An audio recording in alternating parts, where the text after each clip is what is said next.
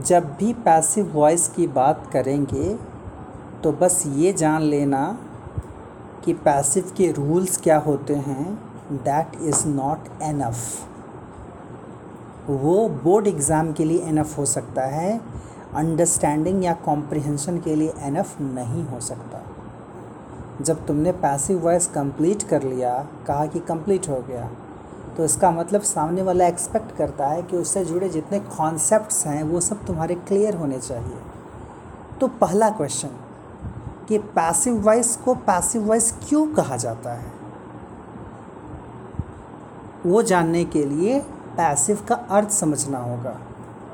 Passive voice को passive voice क्यों कहते हैं? एक्टिव वॉइस को एक्टिव वॉइस क्यों कहते हैं? एक्टिव का मतलब होता है सक्रिय। पैसिव का मतलब होता है निष्क्रिय। तो जैसे क्लास में जब कोई टीचर क्वेश्चन पूछता है तो कुछ बच्चे बड़े आतुर रहते हैं बताने के लिए। सर, हम बताएँगे हम बताएँगे। So they are active students आ, कुछ ऐसे हैं जैसे वो बाबा जी का कोरम पूरा करने गए हैं वहाँ पर। चुपचाप आराम से बैठे, कोई फ़र्क नहीं पड़ता है। कुछ पूछा हाँ टीचर, ठीक है, पूछ रहा पूछ रहा चुपचाप मगन है अपनी दुनिया में। वो बच्चे पैसिव रहते हैं। मतलब कोई फ़र्क ही नहीं पड़ता उनको। पैसिव हैं वो। ठीक है? उसी तरह से हमारी वोकैब भी, हमारी जो वोकेबलरी है, वो भी एक्टिव पैसिव होती है।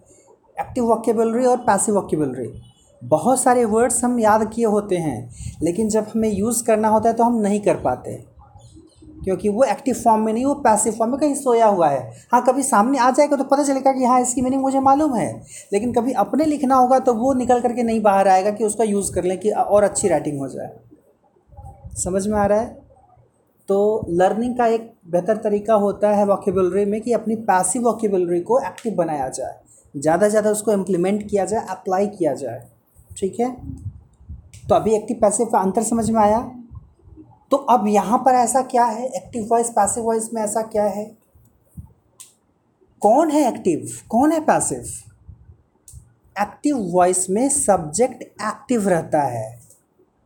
फ्रंट पर रहता है, कहता है, आओ, लड़ेंगे, हम लड़ने के लिए तैयार हैं। एक्टिव है। और वही जो सब्जेक्ट है, वो पैसिव वॉइस में बैकफुट पर चला जाता है। वो पैसिव हो जाता है। एज इफ़ उसे कोई मतलब नहीं बात समझ में आ रही है? सब्जेक्ट का एक्टिव होना एक्टिव वॉइस में है सब्जेक्ट का पैसिव होना पैसिव वॉइस में है। क्लियर हुआ? लेकिन एक्टिव वॉइस और पैसिव वॉइस सब्जेक्ट से डिटरमाइन नहीं होता है याद रखना। अगर पूछा जाए कि एक्टिव वॉइस में क्या एक्टिव मतलब किसको हम बोलेंगे कौन चीज़ एक्टिव वॉइस में है कौन चीज़ पैसिव वॉइस में है the answer is verb. Verb active voice में होती है वर्ब पैसिव वॉइस में होती है क्योंकि सेंटेंस जब फ्रेम करोगी तो उसमें तो सब आ, सब जो है सब्जेक्ट और ऑब्जेक्ट तो हमेशा दोनों में नज़र आएँगे। क्या अंतर है? बस प्लेस चेंज हो जा रहा है। अदरवाइज़ है तो दोनों वैसे ही। चेंज कौन हो रहा है? उसका फॉर्म ही बदल जा रहा है, वो है verb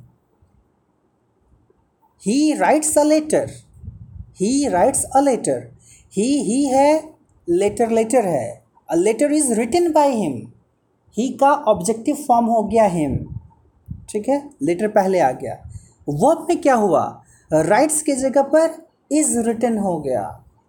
सो वर्ब डिटरमाइंस अगर पूछा जाए, कौन डिटरमाइन करता है? वॉइस कौन डिटरमाइन करता है वॉइस एक्टिव वॉइस है कि passive voice the answer is verb लेकिन कौन है एक्टिव और कौन है पैसिव तो सब्जेक्ट एक्टिव होता है एक्टिव वॉइस में सब्जेक्ट पैसिव हो जाता है पैसिव वॉइस में। इसी को दूसरी भाषा में कहते हैं कि सब एक्टिव वॉइस में सब्जेक्ट डोमिनेट करता है और पैसिव वॉइस में ऑब्जेक्ट डोमिनेट करता है। तो भाई, अगर कोई एक डोमिनेट कर रहा है तो कोई डोमिनेटेड भी तो होगा।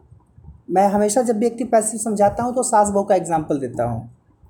हर घर में जहाँ सास बहू हैं, ये देखने को मिलता है कि कहीं सास डोमिनेट करती है, कहीं बहू डोमिनेट करती है। तो उसमें भी सिचुएशन बदल जाती है, कभी बहू डोमिनेट करने लगती है, कभी सास डोमिनेट करने लगती है।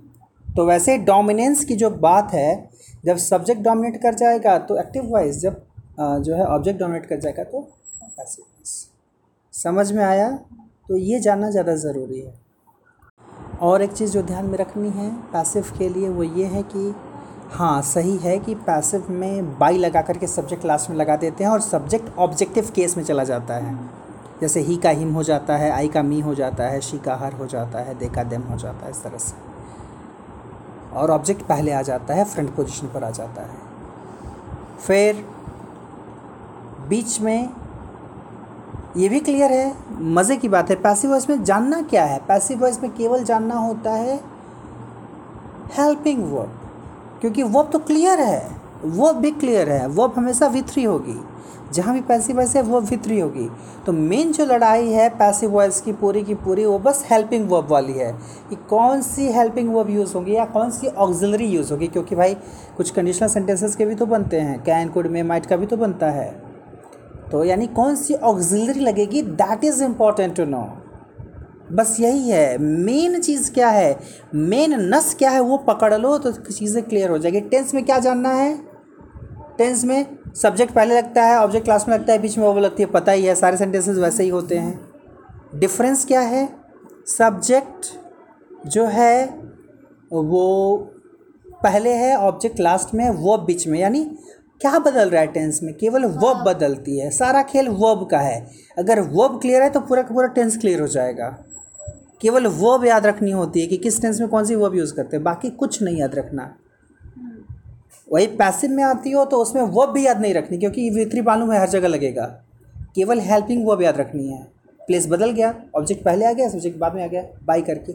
लेकिन कुछ केसेस में बाई नहीं लगता है टू लग जाता है। जैसे कि मैं ये जानता हूँ I know this this is known to me this is known by me नहीं होगा।